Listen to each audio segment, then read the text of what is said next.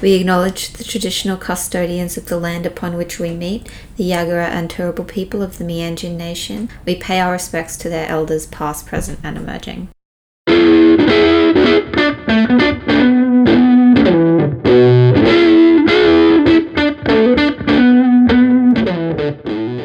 Welcome to Marvels, the podcast where we examine Marvel's pop culture paragons from the MCU and beyond through a queer feminist lens. I'm Lisa, and the adamantium to my vibranium is Dana.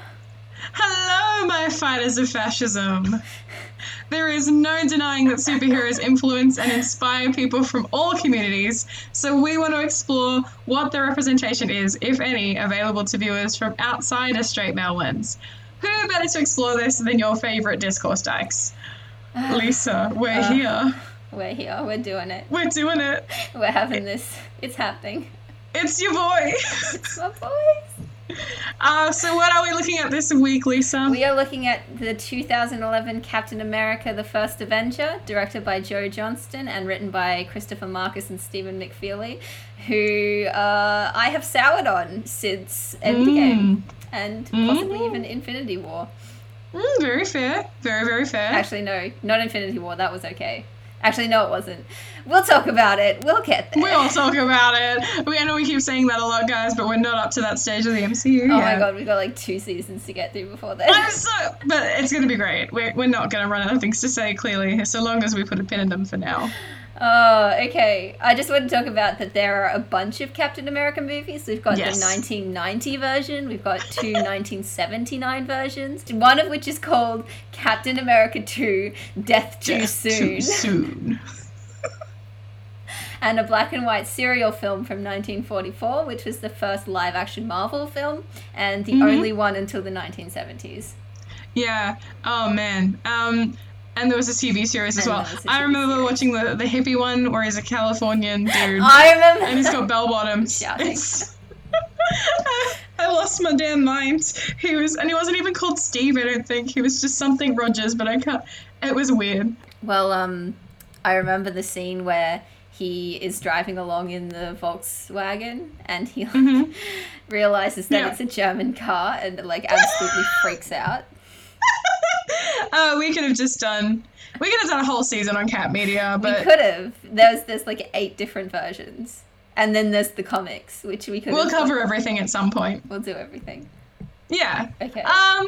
Yay! We're here. We're at your. We're at the beginnings of what was to be a very, very excellent. Well, Steve is great and some writers handle him poorly, but I think Cap is pretty solid all around. Some writers, you mean Joss Whedon?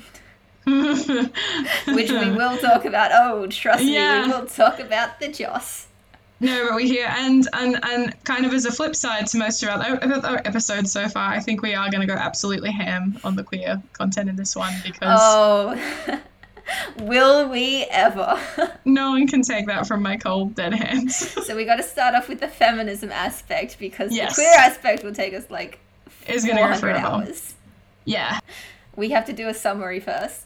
Oh yeah, shit. We gotta do the summary from memory. Okay. Um, no, no. Does this one? Does this one open like um, on the ice? Yes. And then like flashes back? Yep, yep good. My memory is in point. Uh, you'll have to forgive me, even though I've watched these movies a lot and I've watched Capt a lot since.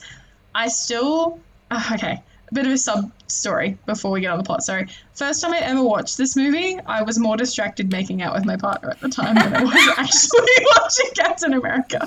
I was in high school and it was very queer. and It was very good. Okay.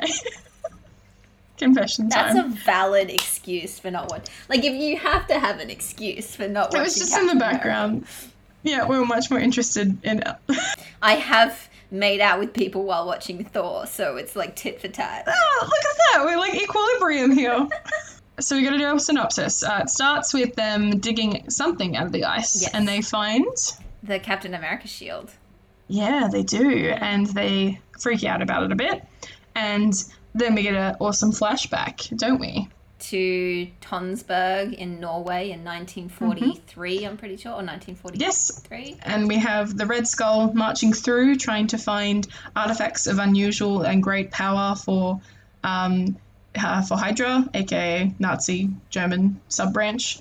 um, to try and weaponize and make impressive technology out of. And it kind of, I like the nod here because it does nod towards like Norse mythology and the whole idea that like Odin might have hid artifacts. As we find out later, it is one of like the Infinity Stones, and it was hidden here on Earth basically to keep it safe and separate from the rest. Yeah, well, it, it did originate in Odin's treasure room or whatever. Yes. Right? So, yeah, Exactly. It's, it's uh, a throwback to Thor, which Yeah. I don't know if Thor came out before Captain America did, but it's, you know, all around the same time. Yeah, but I think it's really cool that way. Yep, he finds this um this artifact hidden inside a beautiful mural, and he um, takes it, and we know he's up to nefarious evil things because yes, He kills everyone. Nazi Germany again. Yes, he kills everyone at the scene. He kills Argus Filch. Yeah, he does. You're right. It is Filch. It's Filch. Where do we cut to after this, Lisa? We cut to a little man Little man. signing up to join the army. And his name is Oh. Steve Rogers. He is five foot six inches tall. He has a whole list of health problems, including asthma, like frequent rheumatic fever, uh, frequent Yeah. colds. The list goes on. He's on. only an inch shorter than me. I thought he was much smaller. Well, I used to think that I was five foot six, and that was a that was a huge part of my personality. Actually, thinking that I was five Yeah. foot six. Then I realized I'm actually five foot five, and I was like, I don't know what to do with myself now. I'm not the same height as Steve Rogers, and that Oh, stresses me well, out. he's a happy he's a happy midi- medium between us. Yeah. he can climb on my shoulders any day. Tiny Steve. Big back, piggyback, right? Piggyback ride. I'll put him in my top pocket. Hundreds of health problems. He gets rejected, of course, because listing in an army where they're using active mustard gas when you have bad lungs is a terrible idea. And he's awfully cut up about this. He goes to the movies where he um, gets in a fight with a guy who was like twice his size.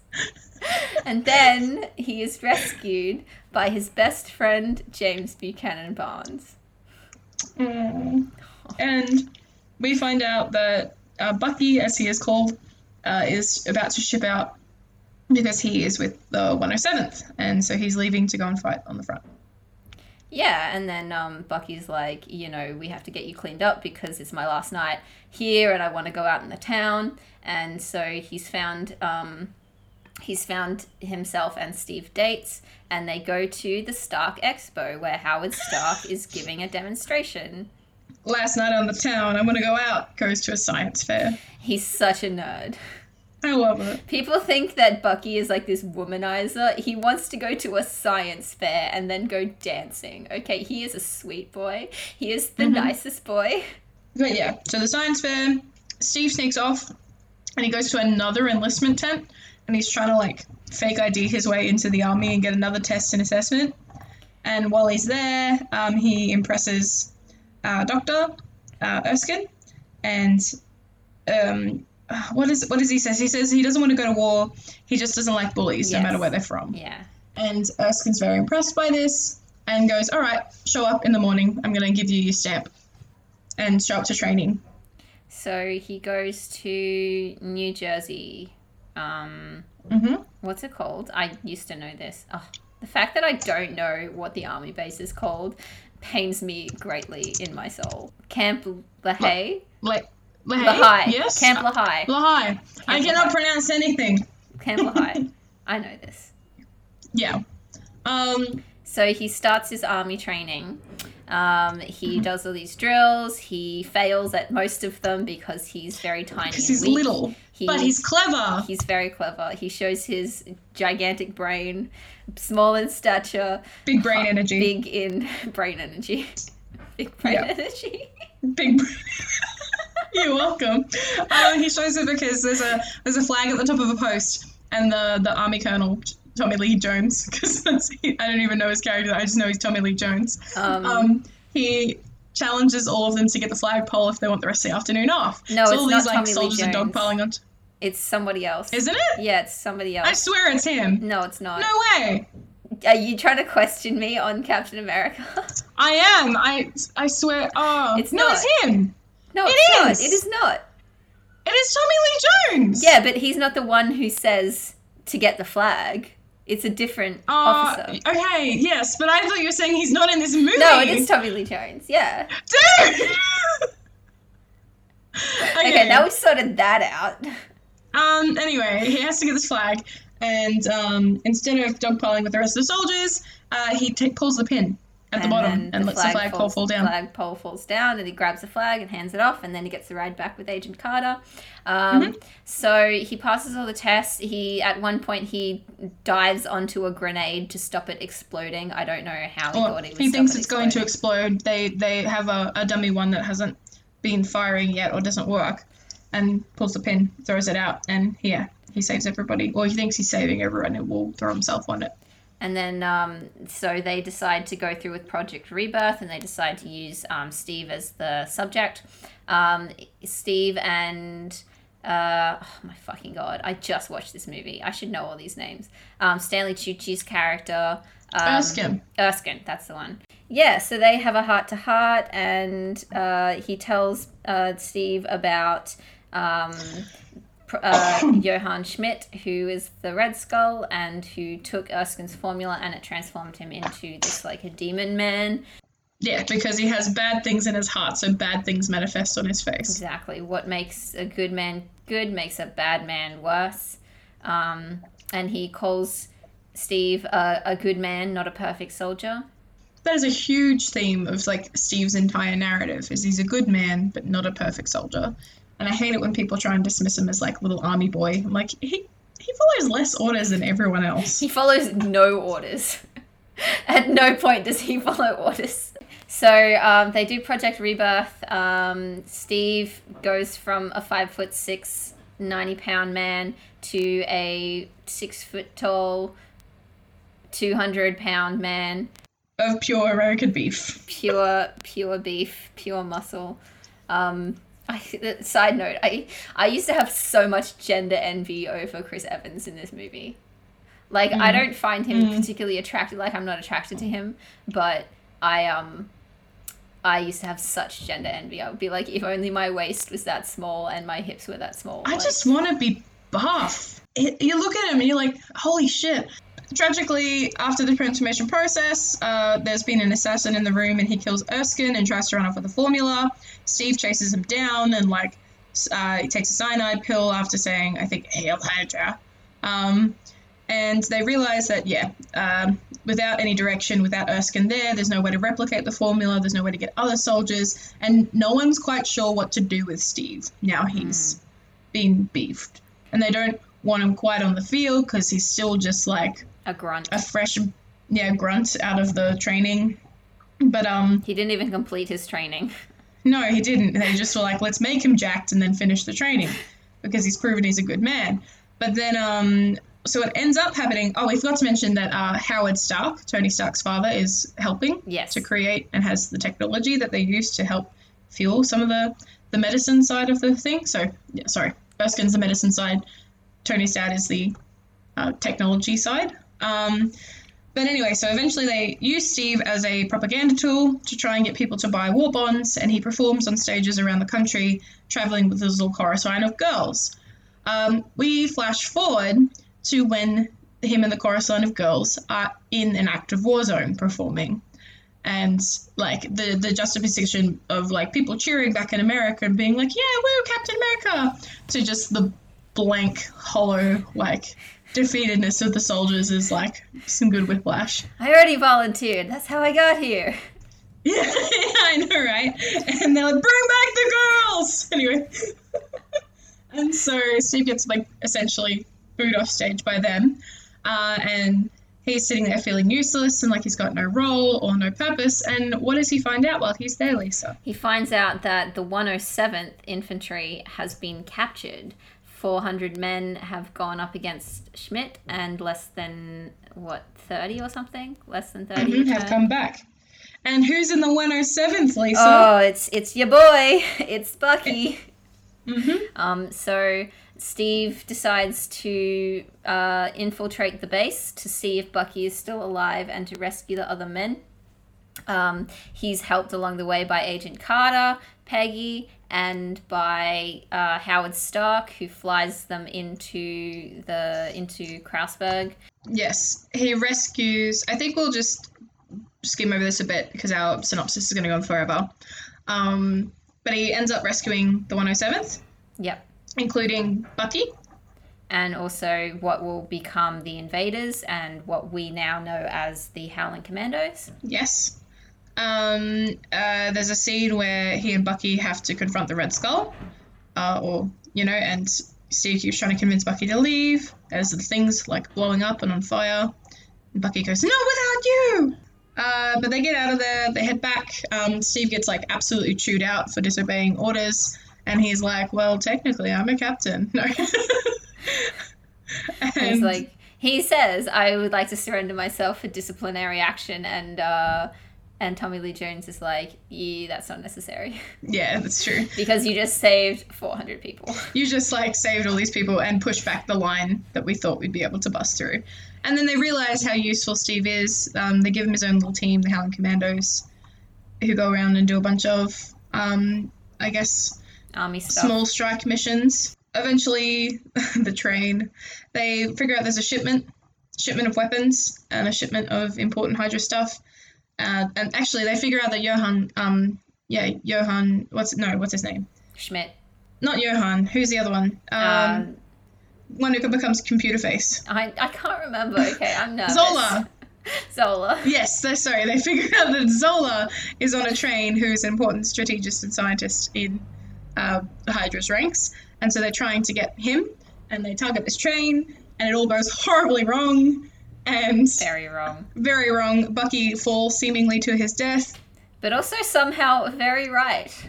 Yes. In some ways. Yeah. Bucky falls almost seemingly to his death. Um, we get back. They got the intel, but at what cost? Steve is like depressed and drinking alone in a bar. Even though he can't get drunk. Yes, which is the saddest part. He gets spurred back into action by Peggy and the rest of the commandos. Um, and they track down Red Skull to his final base. And then there was a fight scene on the plane, and uh, uh, Red Skull takes the Tesseract, and then it burns him alive, and he disappears. And then um, Steve is trying to pilot the plane, and he can't get it to stop in time yes. because it's going to bomb the east coast of America. Oh, the landing gear is gone. And then Peggy's like, you know, I'll find you a safe landing space, and I gotta put like, it in the water. Happen. And it's not gonna happen. So he downs the plane in the ice, and then the seventy years later, he wakes up in a shield facility and realizes that he has been asleep for almost seventy years. Yes, and he runs out and freaks out in the street, and yeah, Fury's there. Yes. All right.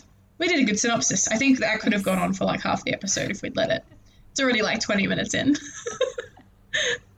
okay, let's talk about Peggy. Let's talk about Peggy. I love Peggy. I think she's, yeah, she's great. great. She's a really good example of like a character from a period film written well and developed and having like some agency and some like I don't know. She's just really well written. I really much enjoy her. She doesn't appear straight away, um, and she is, I believe, the first named woman and maybe the only one named on screen. I think so, yeah. Mm. Um, um, so there's this there was actually this part that they cut out of the film but um where hodge is like where he calls her, you know, I something about this, the U.S. Army, and he calls her Queen Victoria, and mm. um, she asks him to step forward, and the bit they cut out was when Peggy says something like, "Do you know the art of jujitsu, using a person's um, strength against them?" And he's like, "No," and she punches him in the face and says, "Neither do I." Oh my god, that's fucking great! I love that. um, Mis- misdirection. Yeah, so we'll talk about this in the Agent Carter series, but um, she tends to use whatever is around her at the time. Like she oh has oh physical God. fighting capabilities, but they're not like, say, like Natasha, who uses a lot of like martial arts and. No, she's an improvisation specialist. Yeah. She's just kind of a bruiser. She's just like we'll smash a guy until he's down. She's awesome. Which I love. So she punches Hodge in the face. I remember his name. How come I remember his name? yeah, there's this part where there's where she's training the troops and she calls them she says something like my grandmother has more life in her god rest her soul i love that i love it she's so good and then she calls the recruits girls and in a very jessica rabbit way i want to say she's not misogynistic she's just written that way and if i give it context it's the 19 fucking 40s girls are pretty girly up until this point for just sheer survival like yep like I yeah. Like And she's wearing a proper uniform, like she's wearing pants. That's cool. Yeah, yeah, which is pretty good. I think Peggy's awesome in this. So there's a there's something that I wanted to point out. Um, unlike Thor and Iron Man 2, there are no women for Peggy to have any conversations with or to even have sexual attention with if we're talking about a queer aspect. Um, because the the way that these films are written, like we look at Hulk and Iron Man one. Um, actually, no. Uh, two women do have a short conversation in Iron Man one, mm. um, but it is again revolving around a man. It doesn't pass the Bechdel test. So we have this problem, this recurring problem of there not being enough women to talk to each other. Yes. Like even in the Winter Soldier, there are three. Um, there are three main women, and none of them are in the same scene. But didn't you know, Lisa, women weren't invented until the 2000s? How could there be one in 1940? exactly. It's an anomaly that Peggy is even alive. No, and to its credit with this kind of movie, it isn't a war zone. Like, but mm. there could have been a medic, or there could have been like Nurses. maybe she talks to yeah, like there's a scene where she goes to talk to Steve immediately after one of like his show. She could have just passed one of the girls or the dancers on the stage, and just mm. oh you dropped your hat. Oh thank you very much. Like yeah. Doesn't take much. But they're not named, and you have said that. No, you're right. I don't. I don't believe that this is a contentious topic between us, but I don't think that two women have to have names to pass the Bechdel test. I think and they Dana do. Thinks so yeah, Dana because so. how many names? Like I think it. Like, okay, the whole thing with the Bechdel test originally as well was not only for it to be about a feminist thing. Not only are there being two women that talk to each other, but there are two women with enough rich like agency, rich names, stories, etc. Because the whole thing was Alison Bechdel, who was a very famous lesbian comic, and she made it in reference to going on dates with her girlfriend to the theater and not being able to see any women talk to each other, let alone date each other, or let mm. alone have enough chemistry or time or connection to see, like, you know, her own sort of love ever depicted on screen. Yeah, exactly. So a lot of feminists have taken it to mean like, and like I think it can be used for both. I think it can be a very useful tool for discussing um, queerness in media for women and feminism in media. But like, people have forgotten that it's not just about there being two characters who say hi. That is a good point. That it's such a low bar and movies still don't hit it. Um, but it's meant to be about there being two characters with enough like history or enough of a connection or enough like story to them narratively that you could even imagine them being together. Yeah. Mm, that's a good point. So, history lesson on Bechdel um, tests there. yeah. And we see in Agent Carter the series that she does have oh relationships oh with like not yes. queer relationships, but she has like friendships with mm. um with mm. other women. Friendships, antagonists, like antagonism, like you know, professional relationships, everything. Like, mm. and that's I, I forgive Agent Carter for a lot of what it, it can do with Peggy that this movie doesn't have time to, because the narrative does revolve around Steve. So, like, mm. if he surrounds himself with men, we can't really say much about that.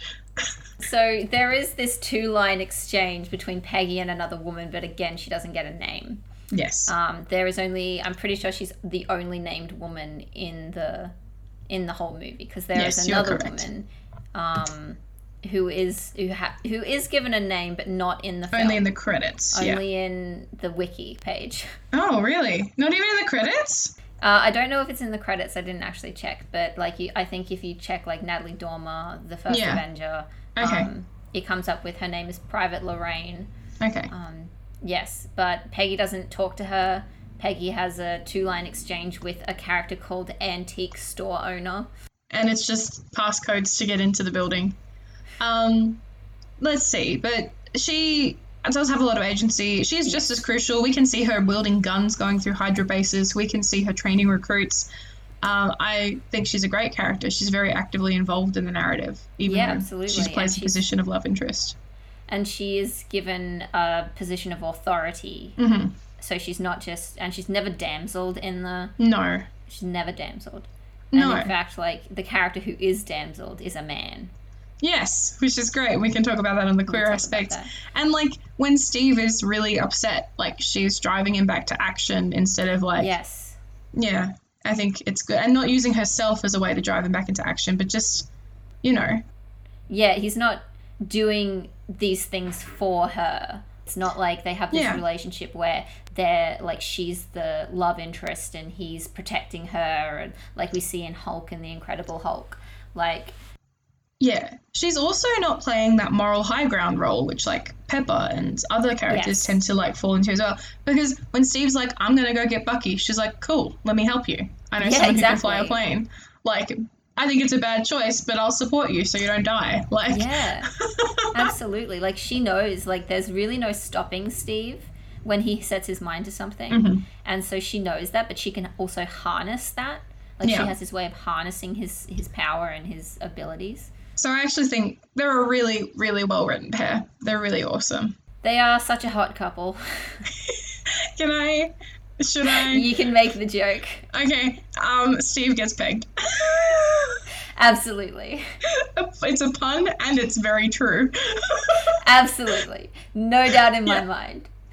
Yeah. By Peggy. Yeah. In the wall. absolutely. Um, They were having okay. hot sex. Yeah, absolutely. The only part that isn't really written well between them is when um, he's like walking around with Howard looking at tech to try and figure out what his weapon or his like item is going to be. And he picks up the adamantium shield and she's angry at him. Vibranium. Sorry, yes, because not, yeah. Adamantium vibranium, which it should be, but they only have the rights to vibranium. um, but uh, yeah, when she just like shoots him because she's a little bit jealous, but like why? Because they're not together. Mm. They have a lot of conversations about waiting for the right partner and going to a dance, but like it's very professional between them until that point. Yeah, it. I have no idea what the writers were thinking. Like, I think what they might have been trying to do is to show that Peggy like is not like the other girls. Like, she'll stand up for herself. She'll uh, rise to positions of authority. She won't take any shit. But it's like like she won't come on to Steve the way that Private Lorraine is doing. Um, but they don't need to show her that way because they've already established her as this really like willful strong character with a lot of agency and personality. I guess if they were trying to highlight her flaw as a temper, but I think we get that with her punching the recruit in like the first hmm. scene. I don't know. Yeah, it's a bit out of character even because she doesn't she isn't shown to be angry at any other point in the film. I think she's awesome. I think she's a really good character, and yeah, And like she means a lot to Steve as well. Like Yeah. we can see that throughout like you were saying they have these conversations where they talk about like finding the right partner and um Yeah. and they do kiss at the end of the film. And Steve also has her picture in his compass, which is another nod to like how important they are to each other. It's so sweet. when when when they're on the phone when he is crashing the plane, and she's just like in like In just tears. devastated. Yeah. I'm just like, oh, Peggy, you'll be okay. It's okay. she will be okay but you know i mean the thing is like she's Yeah. not she's not steve rogers' wife No, which endgame fucked up really badly but Yeah, we'll um, talk about we'll talk that. about that we'll talk Yeah. about that in We'll like three seasons time all right. We want to get to the queer stuff, so yeah let's, no we'll talk about lorraine Lorraine, um, she exists to make Peggy jealous um, and to prove how sexy Steve is to women now that he is a super okay that's enough that's enough of lorraine let's go to the stuff and it's Natalie Dormer, which I don't mind. Like, she's very beautiful. So, Um, she is in a scene with peggy but they Yeah. don't interact Yeah, and um, I guess the only other women, there's the dancers yes for the war bonds, and also Howard's assistants who had much the same role. Um, And that's a kind of a throwback to like, oh look, Howard's just as like his son. He's a womanizer yeah. Okay. he's uh, so sexy What are we gonna do? What are we gonna talk, about? How we Howard. Yeah, we'll talk about Howard. Um, Howard. He's very campy and dramatic. I love him. he's, he's great. He's I really. I love him in Agent Carter. Like he's just the best. I cannot get over the cognitive dissonance between who he is in Captain America: The First Avenger and who he ends up being in Iron Man. Yeah. 2. And like, so I'm like, how is this the same man? what happened? I think um the writers of, of the first Avenger like just hit the hit him so well. Like they hit his character so well. No, it's great. Um, and it's interesting though because this version is not true to comics at all. Like, I'm okay with Tony Stark's just dad being an asshole like he is, like in when he's older. But yeah, the fact that they made him like funky and cool, I really like him. But I'm like, there's so much cognitive dissonance. I love that he's Steve's sugar daddy.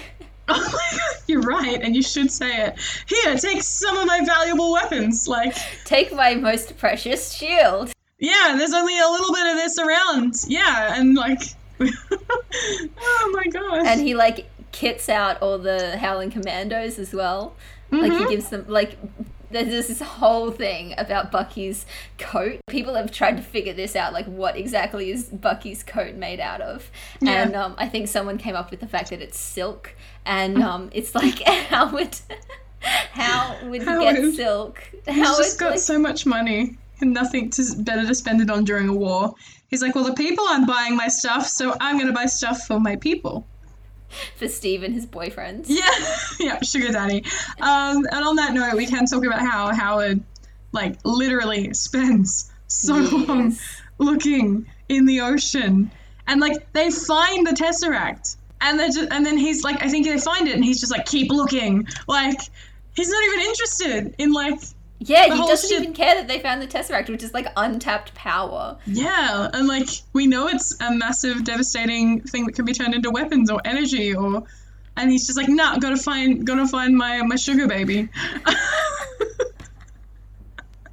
Um, there's a scene in the Agent Carter series where Peggy is talking Yeah. to Howard and she says something like, um, I know how much Steve meant to you. No, Howard says, I know how much Steve meant to you because I know how much he means to me. And Oh, Peggy says something like, I know you loved him because I loved him too. Or like, Oh. I know you loved him and I loved him too. yeah, holy shit. It's like really powerful for a, what was it, like an ABC show or something. Yeah, yeah, men admitting to feelings. Bit of thunk. Pretty good. Okay, Okay. well let's talk about the buck buck. So he is definitely queer coded. No, I want to hear your thoughts on this. my Let's thoughts. go. So he performs like typically feminine acts for Steve. Like he, Mhm. you, well, at first he rescues Steve, but then he needs to be rescued by Steve. Mhm. Um, he finds in the first uh, first couple scenes he finds Steve a date and he comments on Steve's appearance, which is Yeah. a thing that we usually see happening between women. Well, if we flash forward to Cap 2 for a second, that's what Nat- Natasha sort of fills in this Bucky role and starts goading Yeah. Steve all the time and is like, oh, I gotta find a date for the fossil, or like, you know, like, uh, how about Sharon in accounting? Like, whatever. Um, yeah. You know. I like And, that. um, that's fair. And Bucky is like literally fridged.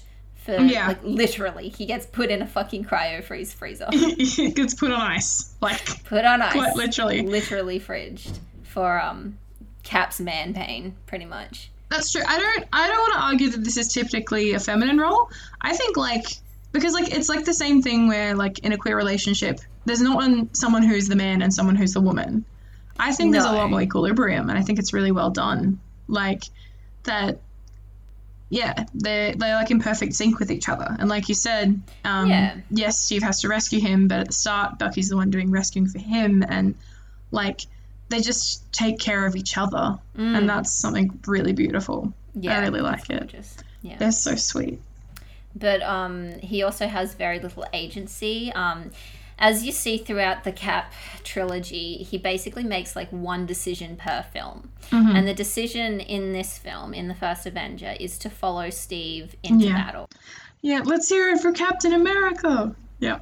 Yeah, no, at the bar scene. Which Oh, that one. about. Okay. Yeah. Where um so they're at the bar and a pub in England somewhere um Mm-hmm. and Steve asks Bucky to join him. He's like, you know, do you want to follow Captain America into the jaws of death? And Bucky says, you know, I won't follow Captain America, but that little guy from Brooklyn who was too, I don't want to say the word dumb, but he uses the word dumb, uh, to run away from a fight, uh, i am following him. So he, exi- like, Bucky plays a, a precarious role in that he is there to make Steve remember who he is yeah. And when Bucky is taken away uh, from the narrative, when he dies, Steve doesn't know who he is. Yeah. Yeah. Yeah. There Yikes. was also a debate as to whether Bucky was drafted.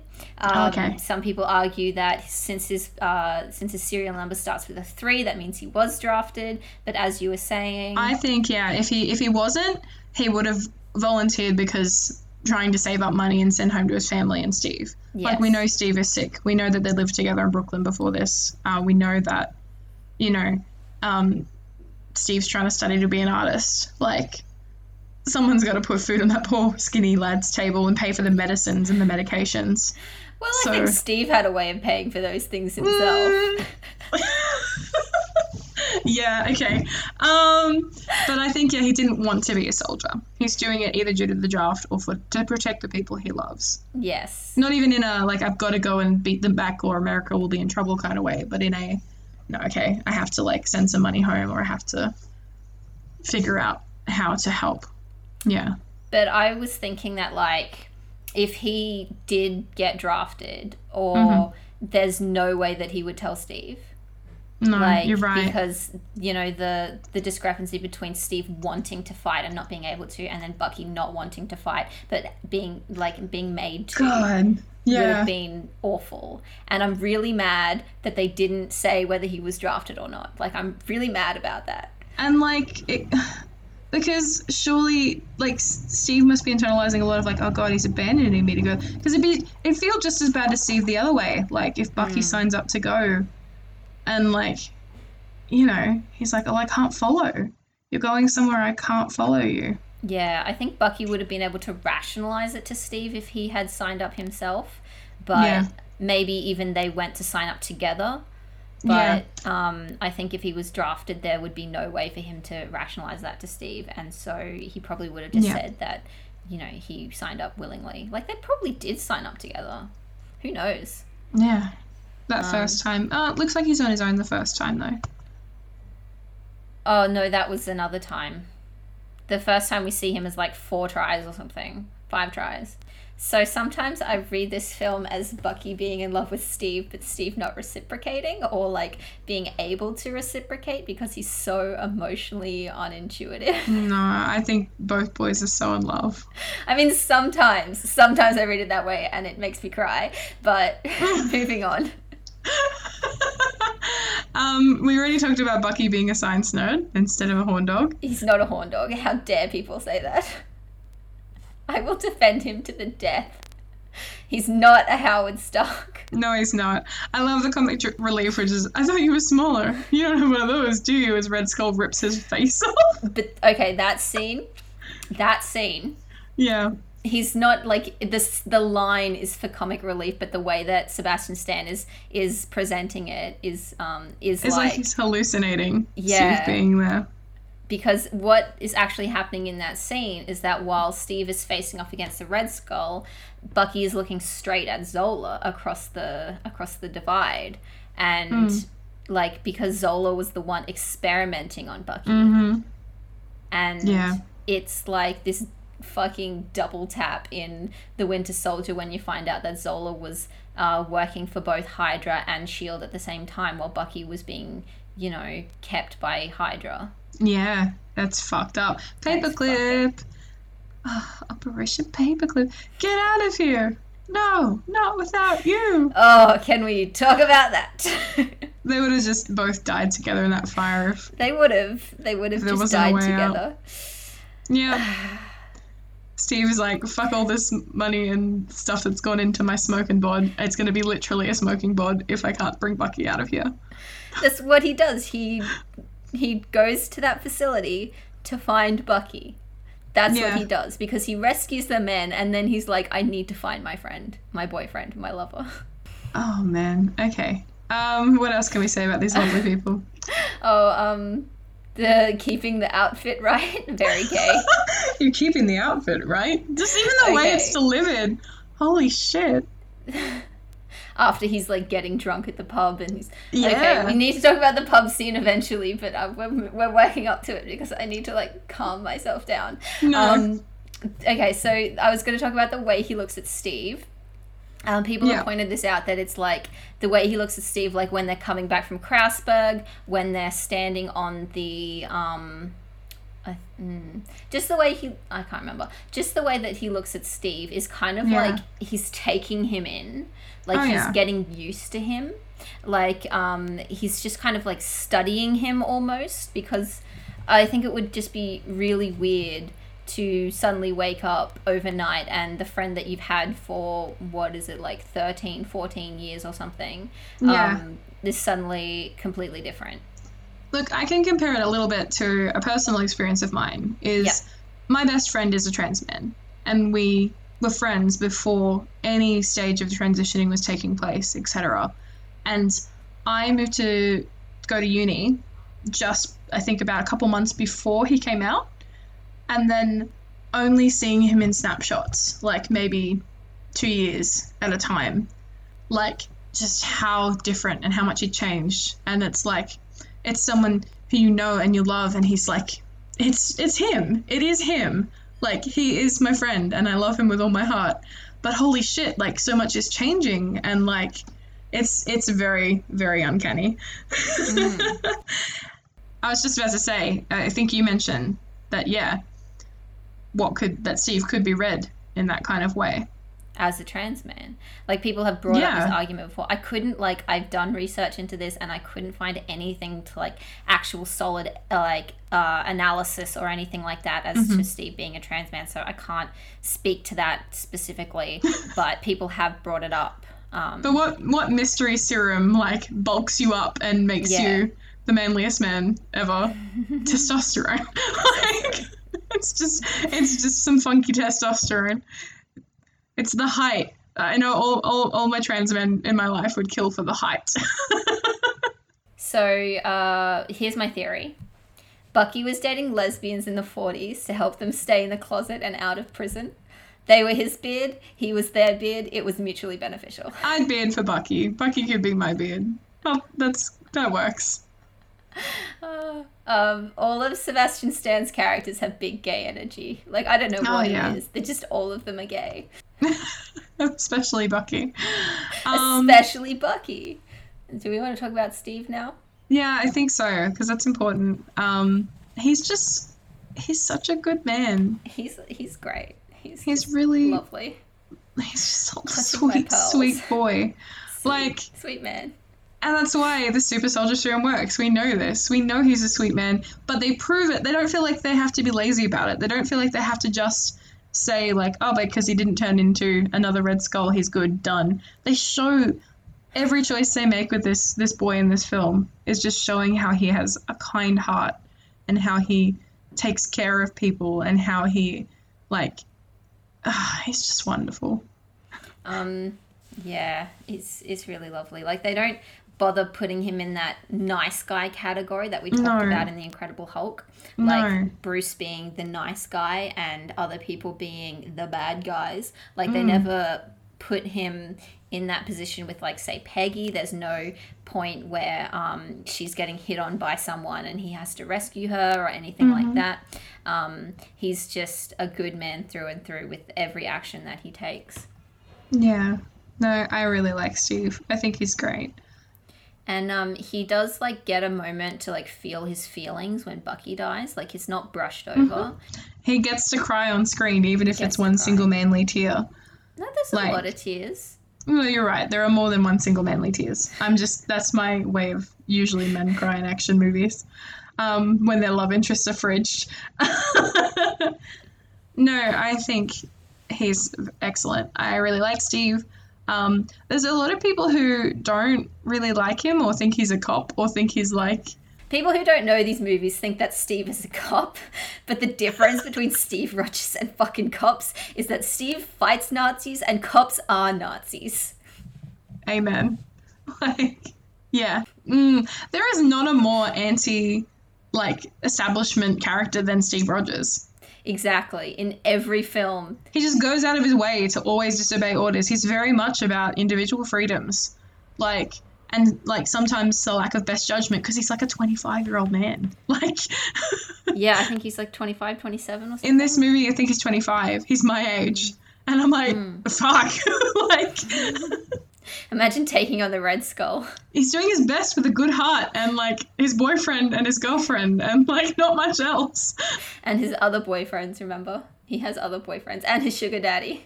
Yeah, there we go. he has a whole team of people to help it him. does. It's like queer families, man. We all find each other. Found families. Yeah. Oh, it is a found family. Come on, again, someone with that fabulous a mustache can't be straight. No.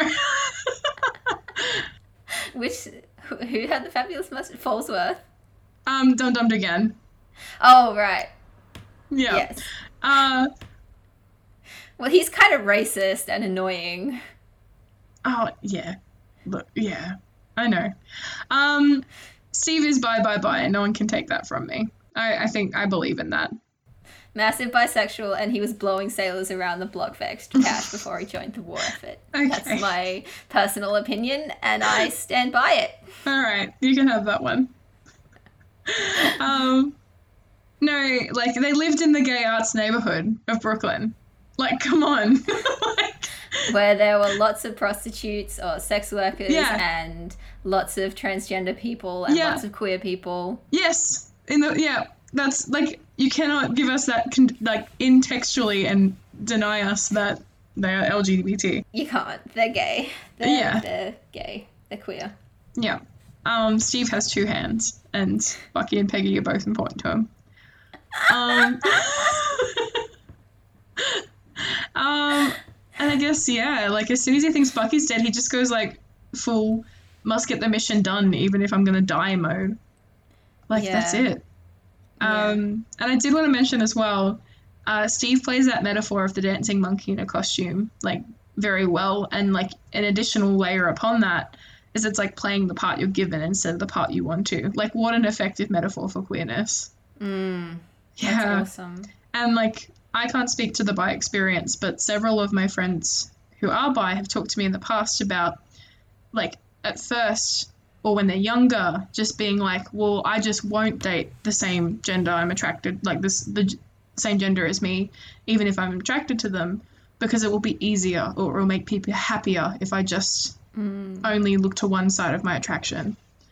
And yeah, Steve being like, well, I guess I'll do the job I'm given or the one that works for everyone around me, not the thing I want to do.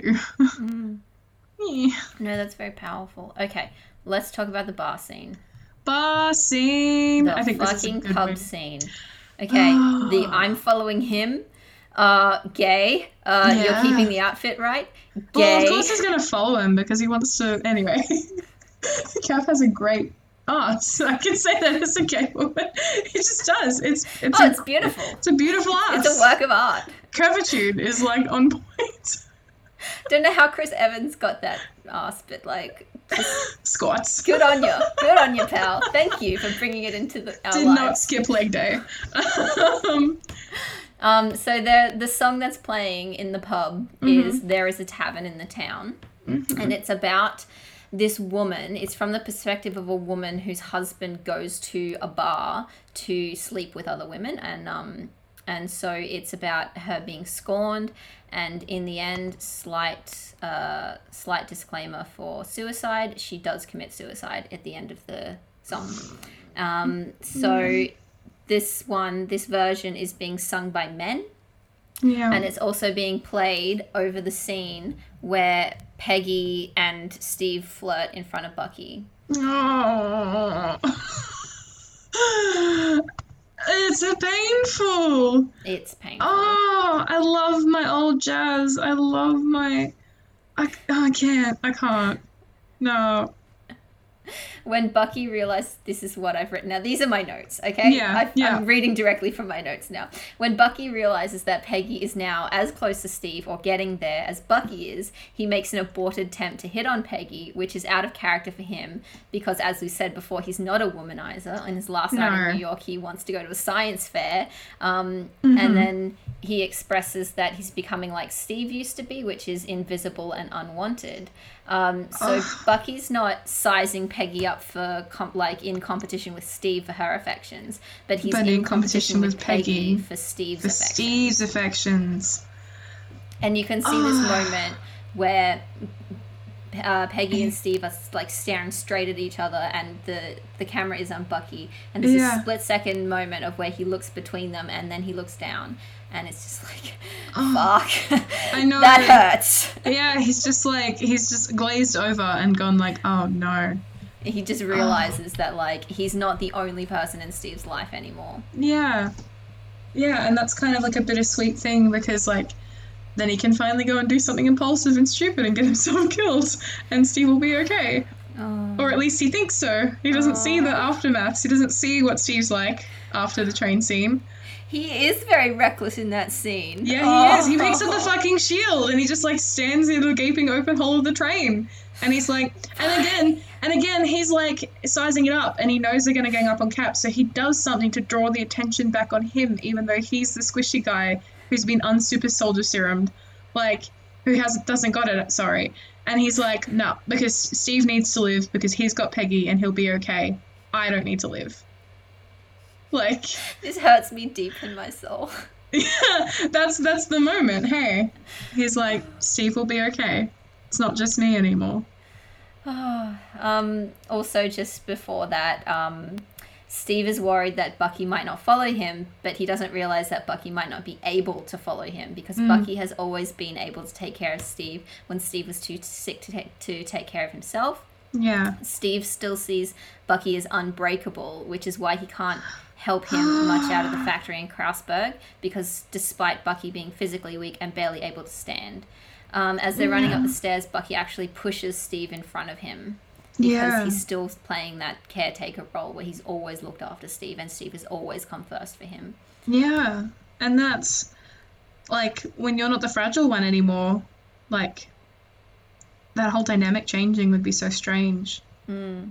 And like, but still seeing the person who's taking care of you in your worst and when you're like nearly dying of the sixth flu that season, like it'd be impossible to see yourself as stronger than them.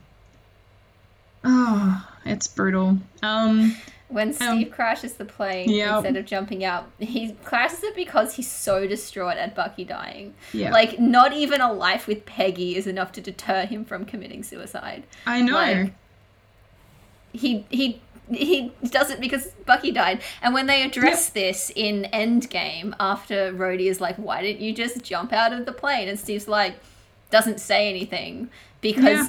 There's no nothing they could say in that moment that would take away the fact that he died because Bucky was dead. yeah, he didn't see himself living in a world without Bucky. And they couldn't say it in that movie because the entire movie was built around the premise that Steve is hetero and definitely not bi and definitely not attracted to Bucky.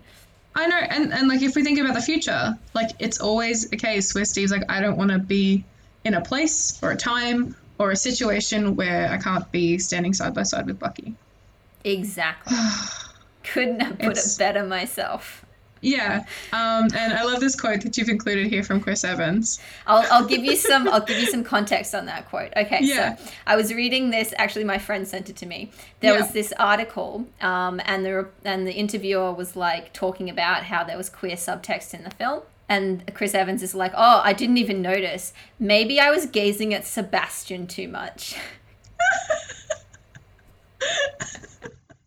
That's fucking excellent. That's so fucking good. No, I think, yeah, I know. Maybe we're reading into this. Maybe like this. I think I don't that's our job, so. though. I think I will claw onto this with my greasy, disgusting hands and never let it go. For a film that didn't let them kiss on screen, there is a lot gay. in here, and at the pub scene, like you mentioned, the music, like The lighting, it's too much. the the way that Peggy is framed and the way that they're standing together. And I get it. I've had a best friend and I've cared deeply and longingly and lovingly about my best friend. But I've also, most of my relationships have been with people I'm very close to platonically before I'm romantically with them. So I'm a big, I'm a big fan of this one. I love Friends to Lovers. It's my favorite. It's lovely. Because you already like care about them so much. Like where could it? Yeah. Are we finished? Is that everything? I think so. Okay. I think it's it's marvelous. Yeah. Is this huh. a movie we would recommend? Yep. Yep. Absolutely. Yep. Feminism, queerness. Spend time and attention on it too. Don't make out with your SO while you're watching it the first time and then. But watch like... this movie. It's really good. It's a really yeah. good movie. Yeah. Yeah. Um, so if we were going to remake it today, what would we do to improve it? Explicit queerness. Explicit like queerness. it's it's pretty good. Like have a scene of them living their best life in the artsy neighborhood. Like even if they're not ready to make that fucking step where they make the boys gay, like just show it that with other gay people. Yes. Yeah. Like I think yeah, that's the next step. And having a woman that Peggy can talk to. Mm. that would be nice as well. okay, well, um, thanks for tuning in again. Thank you so much. Uh, we love you. And if you want to send us um, some sort of lengthy monologue that we can turn into a diatribe, send that to Marvel's podcast at gmail.com. Dana will answer them because yeah. I don't like the thought of people not liking me and I'm scared no, of. I'm awesome. I'm so ready for socials. I, I love, I will answer all of our correspondence. Dana will answer it. I don't want to talk about it unless you want to send me some really good fan fiction. I have read it all. I have read every single fan fiction of Steve and Bucky. So yeah, send send good fan art too, and credit the artists and tell us where we can find them to spread them around in our socials. Exactly, art. Yes, send us some art. Um, you can find us at Marvel's Pod on Twitter and Tumblr. Mm-hmm. And what are we watching next week? We're gonna watch the Avengers, which is gonna be really fun because I think this is where the fandom just exploded, and we got everything. 2012 Avengers fandom. That was my last year of high school. I remember going to watch um, watch this movie. Uh, it was my birthday, and I missed the first 10, 15 minutes because we had to take my um, my party people in two separate cars to get there. And I was like, I'll stay back because like with my friends, I won't. I'll just like go on the second car trip. And so me and my the second car load all got in there 10 minutes late, so I missed the entire start of this film the first time I watched it. And then my friend got a really dodgy cam quality, and like we watched that in class, like probably at least twice a week for like two months. That's so funny. Yeah. Oh, okay. Uh, do you want to say your line? Oh yeah. Um, yeah. So until next time, guys, make sure you stay marvelous.